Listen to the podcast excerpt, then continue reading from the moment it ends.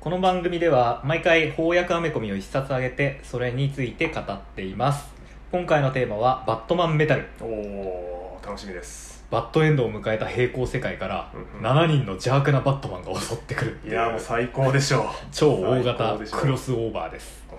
まあちょっと登場人物とかその前提になる知識とかが多いから分かりにくいかなともあるんだけどでもそういう登場人物一人一人にすごい壮大な歴史があったりとかしてうんうんそうんういう大きな規模の物語が作れるっていうのはこうユニバースを共有しているアメコミならではの魅力の一つかなと思うんでーなるほ どなんかちょっと分かんねえなとかこいつ誰かなっていうのはあると思うんだけど、まあ、細かいことは気にせずですねこの壮大なストーリーに飛び込んで楽しんでもらうっていうのがいいんじゃないかなと思います、うん、はいあの後で他のば作品とかを読んでた時にあこれこういうことだったんだみたいなのがなあったりして、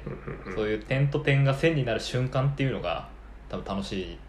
じゃないかなと思うんですよアメコミ読む上で、なるほどなるほどうん特に今ほらネットがあるんでうんうんあのーなんだこいつ誰だろうって思ったら調べたら結構有名なエピソードが出てくるで、うんまあ、そういうのを使ったりとか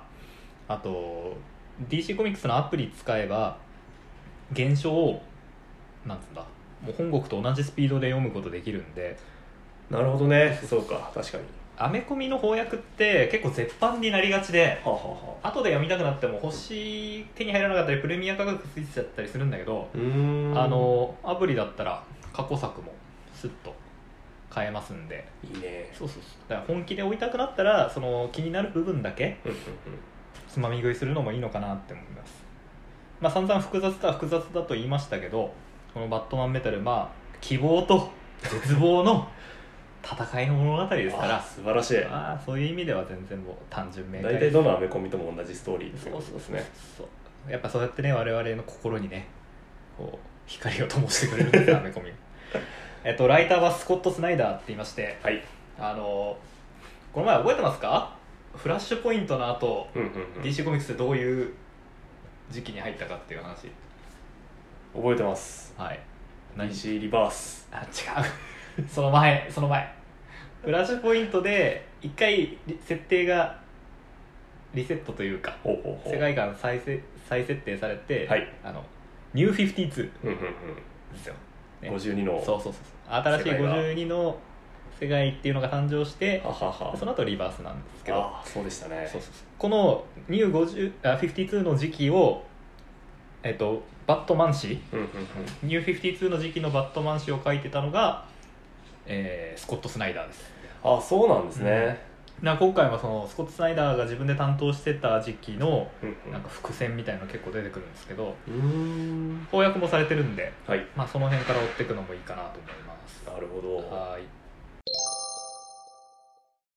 まずジャスティスリーグがはいはいあのモンガルっていう宇宙人にこう剣闘士にされて戦わせられる場面から始まるんだけどうんうん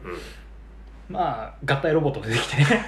これ結構僕好きですね、面白いです ようんね、このグラディエーターの格好をしてるジャスティスリーグも結構いいですよね鎧を着込んで鎧をね着込んでまあ武器を持つみんなこう自分のその特性を封じられるアイテムをつけられてるわけなんだけどなかなか見た目いい感じで、肉弾戦をやらされるジやらされるャスティスリーグって意外と見ないですよねそうそうそうそう個性潰されてるからねみん な、うん、でまあ合体ロボットになってなんでか これは何なんなんですか よいやそれは合体ロボット合体ロボッを書きたいじゃんいや唐突に合体ロボになるんですよね皆なさんるなるなるなんか機械獣みたいなのと戦ってる最中に、うんその機械獣の体の中にボタンがあるあるでボタンを押すと合体合体してジャスティスリーグロボになるっていうシーンなんですけどこれなんなんなんですかねっていういやめちゃくちゃいい面白いいや合体ロボはやっぱかっこいいかからっねこいいかっこいいやっぱちょっとあのカラフルだから せ戦隊ロボ感あが戦隊感ありますよねあとあのー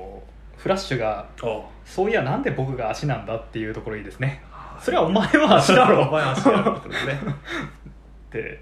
バットマンは頭なんですね、うんまあ、まあそう頭脳ということなんですかもねうんまあ頭脳かな、お腹がスーパーマンかでそんな愉快な宇宙での愉快戦いを経て愉、快な戦いが終わって地球に帰ってくるとうん、ちこれ帰るところもよくない あのバットマンがさ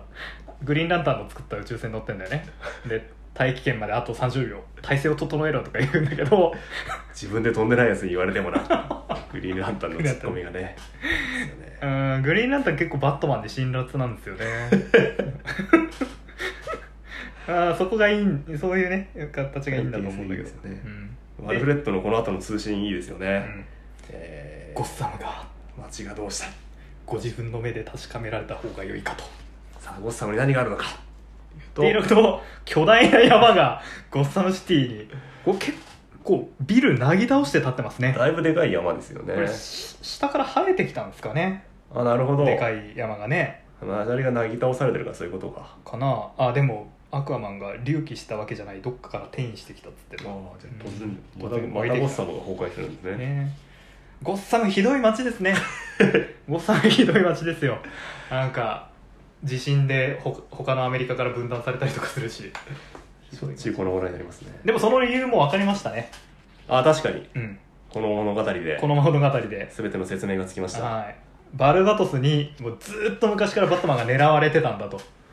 破壊の竜バルバトスが破壊の竜バルバトスが狙ってたからあバットマンがいるところはそりゃあもうこんな呪われてるよねっていう、ゴッサムじゃなくてバットマンに原因があったということなんですねうん、このあのーまあちょっとこういうことがあったんで説明したいからということでブラックホーク島とかいう恐竜のいる恐竜島へ行っジて、ュラシック的なところに行って説明を受けるんですけどこの平行世界の地図うん、これね、まうんあのバットマンメタルプレリュードっていう翻訳されたほうほう本にこの地図丸々載ってるんですよええ結構面白くてあの、まあ、52個の平行世界があるっていうのはねこの前も確認したかと思うけど、はいはいあのマントラズみたいですね 冥界とかほうほう天国とか地獄とかっていうのは、えそう52個の平行世界のこう外側にあってはははあは共通なんでしょうねきっとねなるほどどの平行宇宙で死んでも、天国と地獄は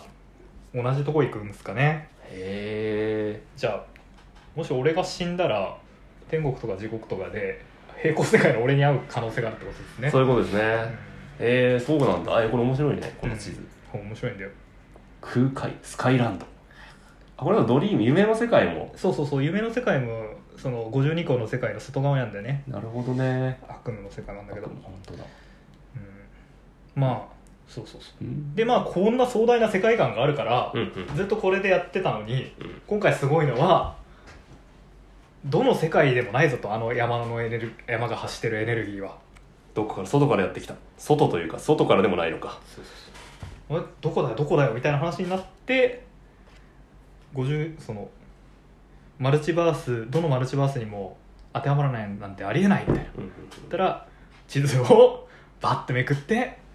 ダークマルチバースこうれん、地図ねには裏側があったと地図には裏側があったとあのこの地図の裏側真っ黒にしてるところがいいです ね塗っといたん塗っでしょとうねきっ塗っといとたんだねこの話したかったんだろうねプレゼンで印象的に続けるためにフォークがある準備してたんでし準ょ備うしてたんでしょうねいつ裏返すかいつ裏返すかって待ってたんでしょうねでもいいよねなんか世界観が一気に広がりましたね確かにうんちゃぶ台返しですねちゃぶ台返し文字通りのもうもうもでそのダークマルチバースからううん破壊の竜が破壊の竜バルバトスがバルバトスが入ろうと入ろうとでバットマンをゲートにしてして入ろうと入ってこようとしてるわけですねでそのために何千年も前からバットマンの周りでそう準備が準備を着々と行われてたわけですねゴッサムを地震で破壊したりそうそう両親を銃両親を殺させたりとうかーんそれもそうなのかなどうなんだろ分かんないでもあのフクロウの法廷っていうね、ううんうんあのゴッサムを裏から支配している秘密結社が着々とこのバルバトスを呼び出す準備をしてたとうんうんいうことなんでいろいろ仕組まれてた可能性ありますねバットマンのこの儀式を完成させるためにでバットマンをゲートになるから捕まえようとするんですねそうねみんながみんながでバットマンが慌てて逃げると恐竜に乗って逃げる最新鋭のマシンに乗ってるよっつってね恐竜に乗って逃げるとでバッドファミリーを駆使してジャスティスリーグを欺きこれいいですよね、あのちゃんとジャスティスリーグみんな自分たちの能力を生かして追うんだけれどもバットマンは追い詰められないというちゃんと対策が取れてる 最後も追い詰められたかなと思ったらスワンプシング出して脱出スワンプシングは不死身なんでしたっけ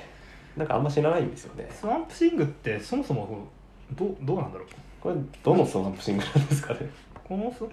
なんか概念なんじゃないのわかんないあけ ど なるほどその植物の守護者みたい指な導者みたいな、感じかななるほどねねまあスーパーマンとバットマンの仲の良さもですね最終的にスーパーマンに捕まるんですもんねバットマンはそうね長い付き合いじゃないか君の鼓動なら熟知しているロイスのそれと同じくらいに、ね自分の妻と同じぐらい心臓の鼓動を熟知しているスーパーマンすごいねすごいね長い付き合いですからね長い付き合いだからねもうもう80年の付き合いですから そりゃそれはもそうりゃもう行動ぐらいだ、でまあ実はこれもでも罠だったんでねうん、このそう実はそのバットマンも偽物でそうそうわざとスーパーマンに自分の行動を聞かせていたという発信機をね神経をつけていやーだからバットマンはスーパーマンが自分の鼓動を理解してるってことを理解してるんでねすごいす関ごい係なお互い、ね、顔を見て話し合えるのがすごいですよねうんこんな関係なのに本当だよまあいろいろやってみるんだけれども残念ながら儀式は完成してしまいバットマンをゲートに闇のバットマンたちが闇世界の住人たちがやってきますねダークマルチバースから来ちゃうんですけどもこの登場シーンが見開きになってんだけどここいいよ ねあのああ確かに見開きでいい絵ですようねん扉が扉が開いたやつを通ってくるコウモリ神の降臨だっつってなんかよくわからない読めない文字ですねこれ多分い魔術的なあなるほどれなんですけどで出てくるブルース・ウェインに会いたいかっつってみひページをめくるとよく見てみろっつって7人の闇バットマンがみんなここにいるぞここにいるここにいるよここにいるわ みたいな感じで7人の闇バットマンが出てくるんですね勢ぞろいですね勢ぞろいこいつらキャラ立ってますねこれかっこいいですよねみんなかっこいいみんなデザインもそれぞれこうジャスティスリーグのメンバーに対応すうるーんなるほど、闇バットマンになっててうんうんでもこうかっこいいんだけどこの本はこの本だとあんまり活躍が読めないんですねそうですねあんまり個性出さずそうにそうそう退場しちゃいますよねあのー翻訳されてます「バットマンメタルライジング」っていうのがあるんで、うんうんそれを見るとこの7人の闇バットマンのオリジンうんどうやって闇落ちしたのかっていうのと、んんんあのこっち来てからの活躍が書かれてるんで、おーまあそっちもセットで読んでもらえるといいかなと思いますはいうん一人女性がねいますね女性もいてロボもロボもいてロボもいて 神もいて神もいて個性あるなぁすごいよねね全員おーこれさバットマンフーラフス、うんあうのん真ん中のジョーカー化したバットマン以外はうんうんもうこのお話で退場したんだよねああそっかもったいないよもねったいないね、うんまあアメコミなんでねどっかでまた拾われるっていうのは全然あるとは思うんだけど面白いよなこのこのジャスティスリーグというかこのバットマンリーグでうん一応やってほしいですねバットマンリーグの活躍バでットマンねリーグの活躍ねバットマンのどっかに善の心が残ってるそうそうじゃないですかねそうねえまあそんな感じですねダークマルチバースから闇バットマンが来たんではいほあのこちらのマルチバースのバットマンは逆にダークマルチバースに行っちゃったんだけど飛ばされましたねでスーパーマンがそれを助けに行くとうんうんで他のメンツはあのエヌスメタルっていうんですかそのバルバトスに対抗できるための金属を探しにそれぞれいろんなところに行くっていういろんな宇宙のいろんなところに行ってますよねこのまあそれぞれの場所でキャラの掛け合いが結構いいですね3チーム4チームに分かれるチームかなスーパーマンはバットマンを救出に行きますよねそうだねこの行った先でさまざまなスーパーマンがバットマンをもっと闇に沈めようとするんだけどね武装したスーパーマンがねバットマンの前に現れますねバットマンの前に現れますねバットマンもずっとこう闇の世界を見続けさせられて、おじいちゃんになっちゃって 体も随分細くなっちゃってますけめどちゃくちゃ老けてますよねめちゃくちゃ受けてますけどいいですね本物のクラークには武器を思いつく想像力は ないバカにバカにしてる、スーパーマンのことを誰よりも理解しているということなんですかね、まあ、スーパーマンは武器なんか使わないですからねうんうんうん私に対する恐怖がお前を生んだんなら私の警部で見た兵器を使っているはずだ私のよく知る兵器を、ねうんうん、で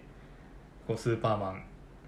バットマンの装備をつけたスーパーマンからあー武器を奪うわけですね、うんうんえー奪った武器が5本指の試 験、えールビがファイブフィンガーデスパンチいやーいい名前ですよねいいよねファイファイブフィンガーデスパンチいいよね言いたいわファイブフィンガーデスパンチって言いたいあのクリプトナイトがあら入っているのかなあらゆるクリプトナイトがはめてある手袋パパンパンチン手チ袋パンチパンチ手袋うんスーパーマンにどんな影響が出るかわからないとすごいですね、こんな武器もうん、しかもこいつはファイブフィンガーデスパンチってバットマン自分で言ってますからこれ名付け親自分です ねああそっか自分で作った武器だもんねねいいえこれをファイブファイブフィンガーデスパンチにしようっー、って て思ったんだよねバットケーブルの中で思ったんでしょうね、すごいないいなあの、 えータートルズとコラボした時も、うんタートルズバットマンの装備でテンション上がってましたけどああ確かに上がるよねそりゃ ねうんセンス自体は多分タートルズと同じようなそう感じなんでしょうねバットマンクールに決めてるけど実は男の子なんだね ティーンエイジャーとティーンエイジャ変わってないのかうもんしれない、ファイブフィンガーでスパンチいやいいですねそれからドクター・フェイトとかフォークガールとかワンダーウーマンのチームですねうんこれ金属探しですよねこれ金属探しですねバルバトスを殺せるという金属を探しに来たと、このお話でもうワンダーウーマンもう絶えずなんつうんだろう戦う姿勢を崩さないっていうあかー確かにすごい勇敢ですよねこれ以降のシーンで出てくる時多分全部戦ってますよね、んそうそうそうそう戦い続けてますねあの他の人たちがちょっと絶望したりなんだりとかっていう時ももうとにかく戦うぞって いうたくましたくましいいあーさすがアマゾンです精神的強さを描かれてますねねそれからアトランティスの奥深くに行ったのが、えーアクアマンとデスストロークですかこの二人の掛け合いいいですよねそうそうそうそうやっぱなんだかんだ言ってアクアマンほら海底の王じゃん王様だね王様確かだからやっぱ結構こう権威というかさにしきたりとかうん、伝統とかね大事にしてる大事にしてんだよねで一方でデスストロークも傭兵金で雇われる傭兵だからもう全然そう いうの無視なとこがいいよねこれ金属がそのアトランティスの王の墓にあるあるらしいということで探しに来たんですよねねそうそうそうそうで神聖にして不可侵な墓所でって言ってんのに デスストロークおーっとっつって杉をぶっ壊すとい棺うをぶっ壊す不届き者とかって赤マンが怒るんだけ ど悪いな魚語が分からなくてさって言ってもうすごいっすよおーいい関係でしょうーうんんまあ結果ねその N スメタルあの探してる金属に近づくんだけどさ、えーいいよねこの二人のけどねいいコンビでしょであと宇宙のサナガーって星に行くのがグリーンランタンとミスターテレフィックでいくあとプラスチックマンのあとプ卵ラでスすチッかクマンタバコうんプラスチックマンの卵ってのはこれはうんよくある話なんです かプラスチックマンは卵なんですかいやいやプラスチックマンは体の形いろいろ変えられるうんへあのどっちかって言ったらコミカル系のスーパーヒーローなんだけどーそのダークマルチバースから出てる闇の波動がうんうん辛くて、なるほど自己防衛のために卵になったっていうへそういう話だったよねいいねこのあのやっぱグリーンランタンって宇宙警察じゃないですかえうんうんでいろんな星々回るんだけどこう「スター・ウォーズ」みたいでいいよねこういろんあなーそうだね星のいろんな文化があるってさスター・ウォーズ感あるよね俺の調査によると佐奈川文化じゃ社交が大きな意味を持つ第一印象が重要 だよしなら俺がこの卵を産んだ っていうきっと好感度が上がるぞ まあな小粋なおじさんですうね、んやっぱグリーンランドちょっと失礼なところで あのまあホークタカうタんカっぽい種族だからだよね、俺がこの卵を産んだっていうよううな、んなるほどね確かに鷹っぽさあるねまあそしたら実は佐奈川ももう人手みたいなやつに 支配されてたっていうお話なんだけどまあでも掛け合いがいいですね、ちょっとコミカル結構重くて暗い話が続くんですけどこの辺り結構コミカルなシーンですよね、うんでバットマンとスーパーマンは夢と物語の王ドリームのところに行くわけなんですけどまあもうちょっとこの辺がもう難解だよね何を喋ってるのかよく分からなくなっていますだよけどねね、まあ、なんとなくわかるよあでもちょっと説明しろって言われると ちょっと難しく感じるんだけどーダークマルチバースによっていろんなユニバースの物語がうん、破壊されてしまうとうん、いうことかな、なんですかね、だから希望と感動の心っていうのを持ってないとこう想像物語っていうのは紡いでいけないぞってことなのかうんなねおそらくうん ダークマルチバースから来た7人のバットマンってみんなその世界滅びちゃってるんですよね自分たちのいた世界自分がたちのいた世界はでやっぱそれぞれちょっとこう絶望に飲まれてるんで、うんうんうん対抗するためにやっぱ希望をこう見つけ出さなくちゃいけないってことなねるほどね向こうは圧倒的だけど希望を捨ててはいけないとそうそうそうって言われてバットマンがめちゃくちゃ弱気になってるんですよね、珍しいですねあのあのこスーパーマンが「行こうブルース出発だ」っつってんのに「クラーク無理だ」ねやっぱちょっと体もおじいちゃんになっちゃったからうメンタルも参ってるんですかメンタルも入ってるんねですかねねえうんクラーク私の考えるバットマンとは探偵どんなに無酷くて残酷なことでも答えを見つける存在ううんんなるほどねえー自分の失敗を私はここで自分の失敗を見せつけられあーそうかそうか生まれて初めて何も知りたくない気持ちになったそうかそうかそうかへこんでますねやっぱあの捕まってる間に失敗するバットマンをたくさん見せられたんだねほんでへこんじゃったんですねスーパーマンの励ましもいいですねうん君はバットマンみんなに希望を与える人間だこれはあれですよね前回やったあああのそっかルール・オブ・エンゲージメントでも言ってましたね言ってたよねそのやっぱ人間の可能性に挑戦するその、うんうんう悲劇を乗り越える人間だからってことでねああいいね、んいいね、うんスーパーマンはバットマンのことをそういうふうに評価してるんだねそれは子供を覚えてますわうんそうそうで励ましてあるだろう君に感動を与える何か故郷を守る力を与えてくれる何かがって言ったらバットマンダミアンってダいミアうんンだねってね私の子供たち彼らを見ると感動する私なんかより素晴らしい存在だと思わないかうんうんまあでもやっぱそういう次の世代に対する希望がここでバットマンもねバット持っマてンがたん持でっしてょうたねねで元気になった瞬間さ スーパーマンがさ「それでこそ私の知ってる君だよ」って言ったらさ感動の押し付けはやめろってやると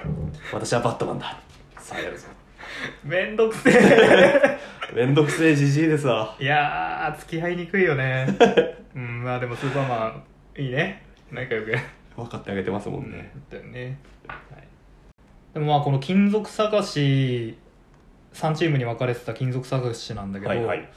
結局罠だったんだねさすがバッ敵のバットマンはバットマンだったという感じですよねもうねやっぱ策略というか裏の裏まで読んでて全て計略通りだっつって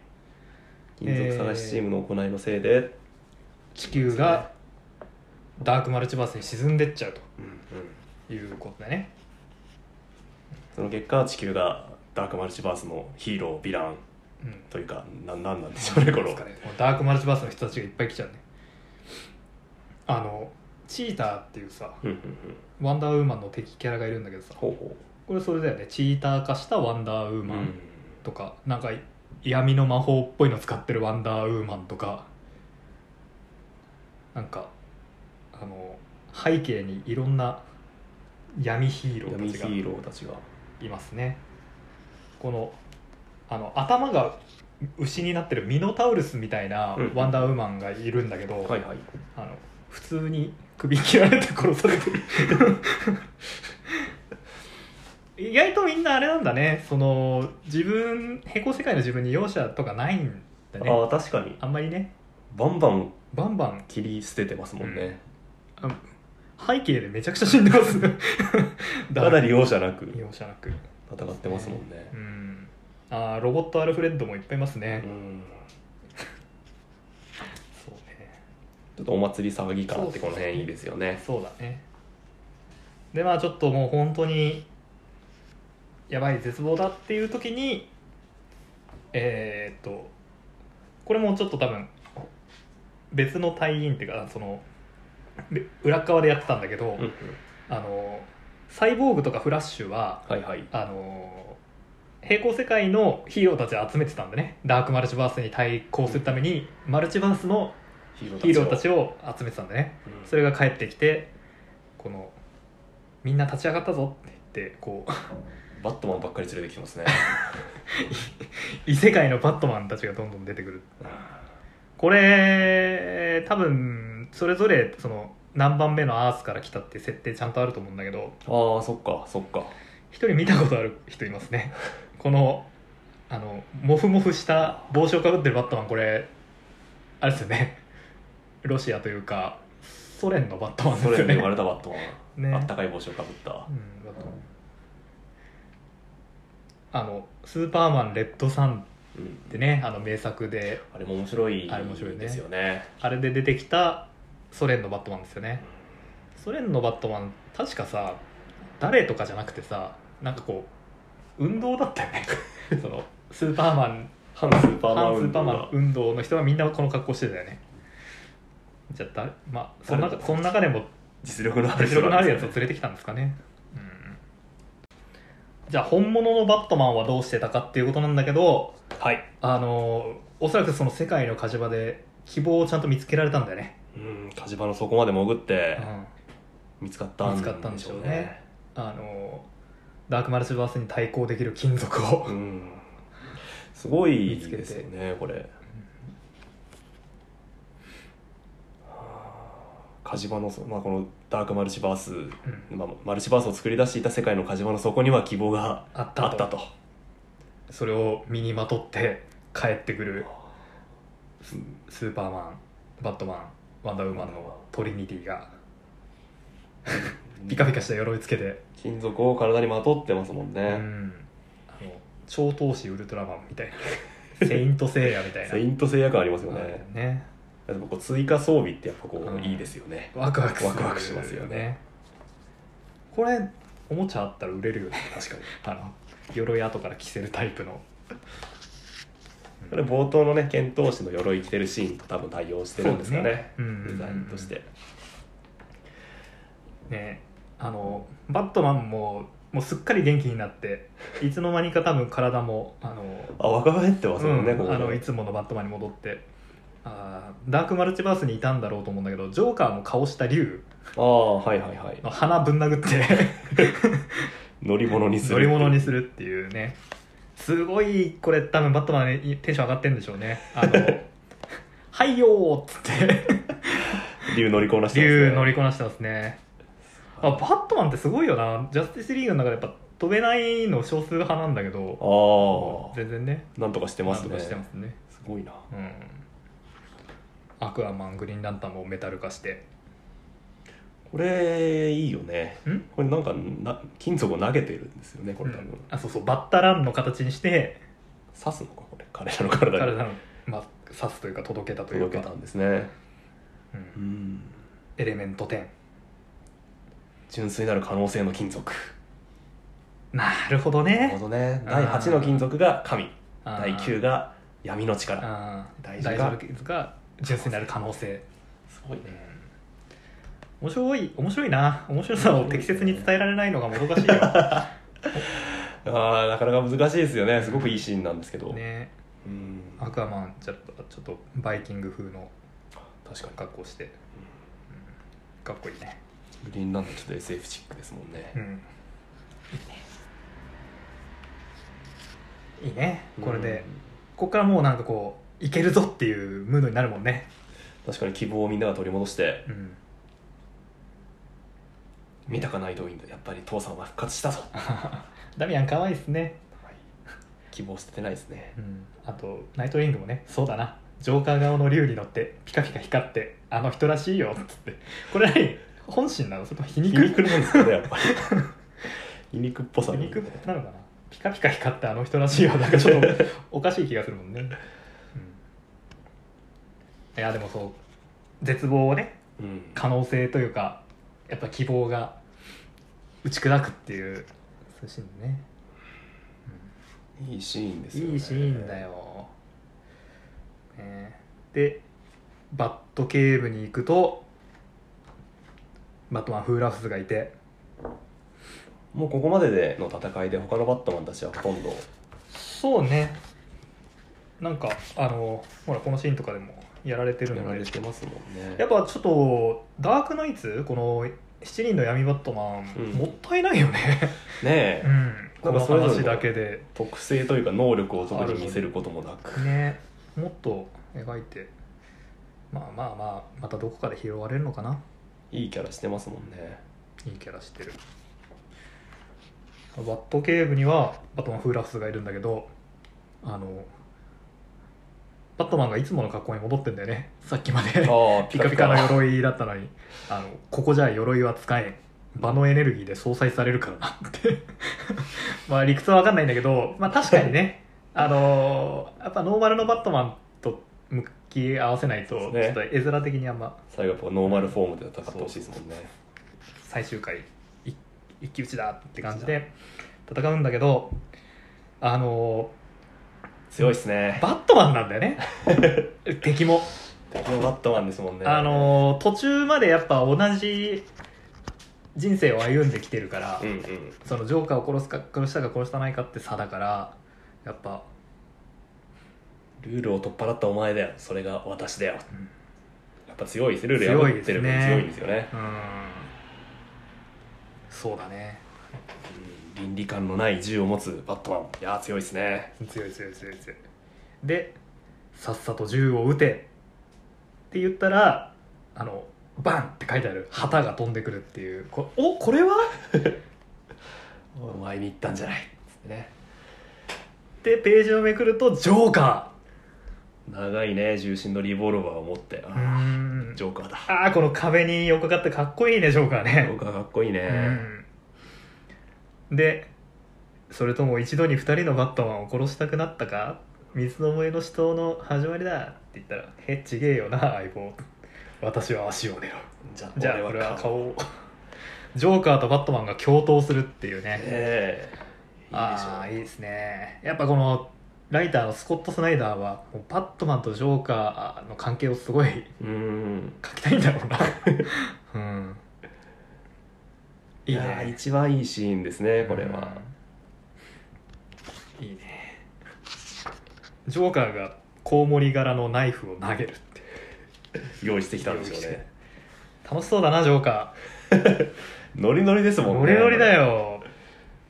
そりゃそうだよねバットマンと一緒にバットマン倒すってね、夢でしょ、うん、最高のジョークだよね、うん、 いいねあこの共闘でやっぱりバットマン圧倒しますね、あうんそうね圧倒しますねただ決着つかないんですねこのそっか2対1のやつは決着つく前にバットケーブルがちょっと崩れちゃうんだねそうかそうかでジョーカーとバットマンフーラフスを置いて、 でまあ、バットマンはちょっと逃げる言えるとまあフーラフスはどうやら生きていてですねほうほうあのー人気ヴィランにこれからもなっていくんですけどあのさっきもちょろっと話したあのバットマンデスメタルというこれの続編があるの続編ががはいそれでも元気にあら活躍されてますか、ま活躍されてるんでねあ、いいキャラしてますもんねでえーっと戦いが終わり戦いが終わりあの闇にしダークマルチバースに沈んだ地球をこのみんなの力を合わせて救い出す救い出すんですねですかねう、ん、ここでまたあの全てを一つにしていくんだねうんこのホークマンの語りも結構いいですよねうん、僕の方僕のほとんど自我を失ってますよね、うんこの話の中でこれ日記のあれだねページなんだよね僕も世界の火事場でなんか化け物になって、そうそうそうそう自分が自身が竜になっちゃったからで世界を作り出してるんですよね多分これ絶対このラジオ聞いてる人 あのなんか本編見てなかったら全く意味わかん ない竜になってるんですよねとかなんじゃそれ、うーんちょっと我々のまだ和芸というか語りの技術がメタルに追いついてななかんったでか見すせてなねいですね面白いんだけどストーリーちゃんと伝えたかったですね、うんまあいいんですまあまあまあじゃじゃ手をつないでそう手をつないで相撲の力で世界が一つになります、そうそうフルカムを大みなすでしたっけうんね最初の一つに力を合わせるということが合体ロボになったのが実は伏線であったとフルカムを大みなす、ね、というわけで地球がダークマルチバスから元に戻ったということでエピローグがピローグが始まります、アーティスト変わってますねね一気に雰囲気変わりますね、切り替わってこういうのも面白いよねうんそのアーティストが変わるっていうのもねこう効果的に使っててまあ、この金属を使った結果世界がさらに広がったとそうそうそういうことなんですかね、あのこの「バットマン」のうちで多分パーティーやってるんですけどうんうんいいねみんなタキシード着て、清掃でうん、しかもこの「スーパーマン」のセリフから察するにアルフレッドが仕立てたんですね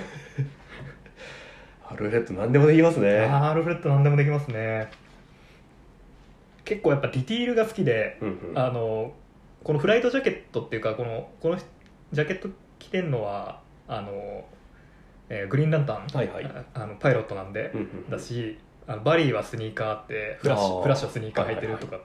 いいよねこうやって確かあにのみんな清掃してても ちょちゃんと個性が出てるというか感じがね、うんうん、おしゃれですねおしゃれな細部へのこだわり、うんいいですねで今話あったように52個しか平行世界ないと思ってたけど実はもっと広かったんだとこの52個の世界を囲む壁が破壁壊さがれて破壊されてもっと世界観が大きくなったんだっていうところでまあでも今日は一旦パーティーを楽しも